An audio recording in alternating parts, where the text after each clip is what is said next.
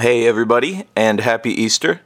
Uh, I am essentially live technically right now because I forgot to bring home my church computer, which has my audio editing software, so I can pretty much just post this directly.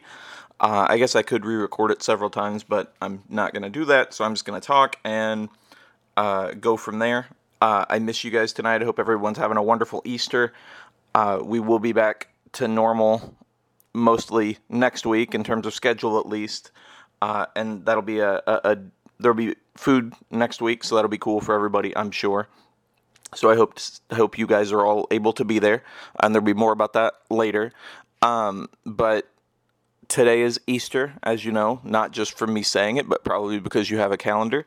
And so I just wanted to take a couple minutes to uh, talk a little bit about that here in a second. Um, I guess today is also a big sports day if you guys are big into the Masters. Uh, I'm not a super golf guy. I know Tiger pulled out and that Jon Rahm looks like he's going to win it. And so that's cool, I guess, for anybody that cares. I hope you do. If you don't, that's fine too. Uh, I also know that the NBA is going on, and it seems like people are actually playing today, which is weird for the NBA. Although I'm sure that's not true in every game. Uh, playoffs start soon. Uh, it's a pretty tough call in terms of who's going to win. The Bucks look really good. Uh, the Celtics have a shot. I guess you can never really count out the Warriors, and I think the Suns are pretty good. So I think it's probably one of those four teams. Uh, but you know, there are other people that could be in there. It's hard to tell. And I don't super care about the NBA other than I'm a Bulls fan, but NBA is kind of boring during the regular season at least, and the Bulls have no shot. So there's that. But uh, I will talk a little bit. I have a scripture to read just real quick, and it's not one that's normally read, but it's at the very end of John chapter 20, which is the end of the book of John. And it's verse 30. And it says, The disciples saw Jesus do many other miraculous signs in addition to the ones recorded in this book. But these are written so that you may continue to believe that Jesus is the Messiah, the Son of God, and that by believing in him, you will have life by the power of his name. So this is John writing it. John is one of the closest people to Jesus. Uh, he's the only disciple that made it to old age basically he lived an entire life he was exiled he wrote revelation he wrote First John through Third John. He wrote John, uh, and so he did a lot. He took care of Jesus' mom. He was basically uh, her de facto son, and so uh, most people will say it's pretty clear that Peter, James, and John were kind of like the three leaders of the disciples after after Jesus, uh, and so they were in many ways the closest. Although Jesus was close to all of them, obviously. Uh, but with John, and because he lived so long and because he saw so much, there's a lot to to be gained from his writings. And he writes this after the Gospel of John, in which he goes through uh, all of the signs that that Jesus did, everything that shows who Jesus is, and and what he was doing and why he was doing it. And so, uh, because he was so close to Jesus, a lot of people will uh, use the book of John for th- movies and TV shows that, that come out of that. Uh, the Passion of the Christ was based on the book of John, and obviously the Gospels are all essentially the same story, but just sometimes uh, a little bit different in, in context. But that scripture at the end, it's just kind of a wrap up, but it's also something to us. Uh, because the purpose of the book, the purpose of the disciples' lives was to help people to see evidence of Jesus and to uh, live for him. And that's also the purpose purpose of our lives. Uh, it, it's not to win arguments, and it's not to judge others, and it's not to uh, live by a checklist, and, it's not to make money, and it's not to uh, have a comfortable life. Uh, at certain points, all of those things will happen, but except for the checklist. But what it is is for us to be examples of Him. Uh, one of the things I've said to the adults a lot in in the last few messages on Sunday mornings is that Christians really get it right around Easter and around Christmas because they have that feeling. Uh, and so you probably see that and you hear that a lot. And then, you know, the next day comes and the world comes back and there's politics and there's news and there's opinion and, and anger and everything. And so it can be rough. And then that can be rough on you guys as teenagers. Uh, and it can be hard to see an example sometimes, especially when you're close to people uh, and you realize that no one is perfect. And so the best Christians in the world are not perfect. And so if you're around them a lot, uh, then you're going to see the times that they're not perfect very clearly. And so that can be hard to then follow or emulate, which is why we look to Jesus, not to other people.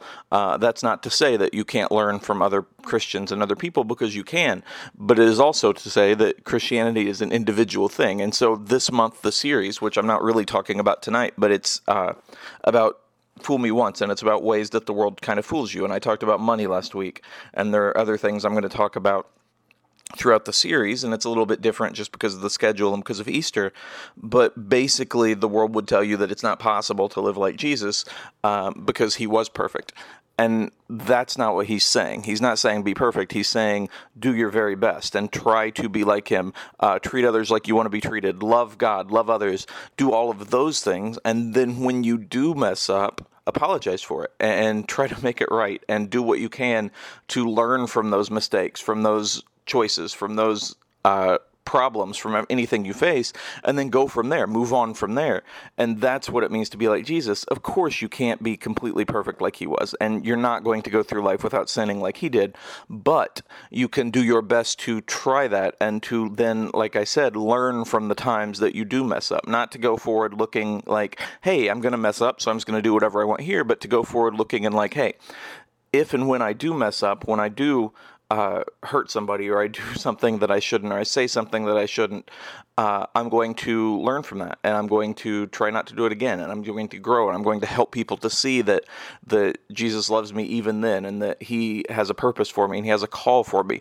Uh, I'm going to show evidence of Jesus by showing it in my life, by showing who He helps me to be.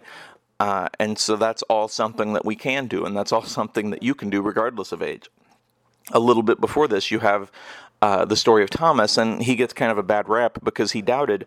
But I think most people would have doubts in those moments, and all of the disciples had doubts probably in the days and the hours after Jesus died, uh, even hoping that he would come back, hoping all of that. Like once they saw him die, there had to be doubts. And so some of them ran, all of them ran, but some, except for John, but some of them uh, ran far. Some of them may have considered quitting. We don't really know, but but it, the odds are they did. And so Thomas gets kind of this bad rap because he publicly doubted.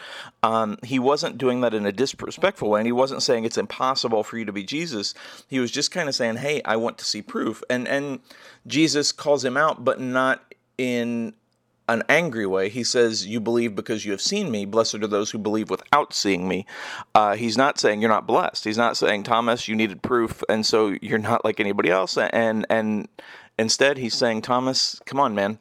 Uh, you can do this. And he's giving him what he needs because individually, he gives us all what we need. And so it's really cool to realize um, that it's an individual thing that, that he died for each of us individually. He, he lives for each of us individually and he gives us a chance to live for him individually which is why it matters how we are and who we are and how we try to be like him because other people will see that and it's not hey what people think matter but it is the way we live can plant seeds and it can show people again that we learn from our imperfections and we learn from our mistakes. And so that's just something i wanted to say and something that kind of goes along with the series uh, I hope that everyone has a wonderful week and that when you're back in school, everything goes well. I know that things are kind of wrapping up. So if you're getting ready to graduate, uh, I hope that you know uh, that even as it's wrapping up, there's something in store for you, regardless of whether it's college or work or whatever, but there's something in store for you and he has a plan. And if you're not getting ready to graduate, obviously he has a plan for you too. And so I love all of you. Uh, I hope today is a wonderful day and that you were able to spend it with people that you love, or uh, you were able to find peace, or just that you felt loved in some way. And that is all I've got.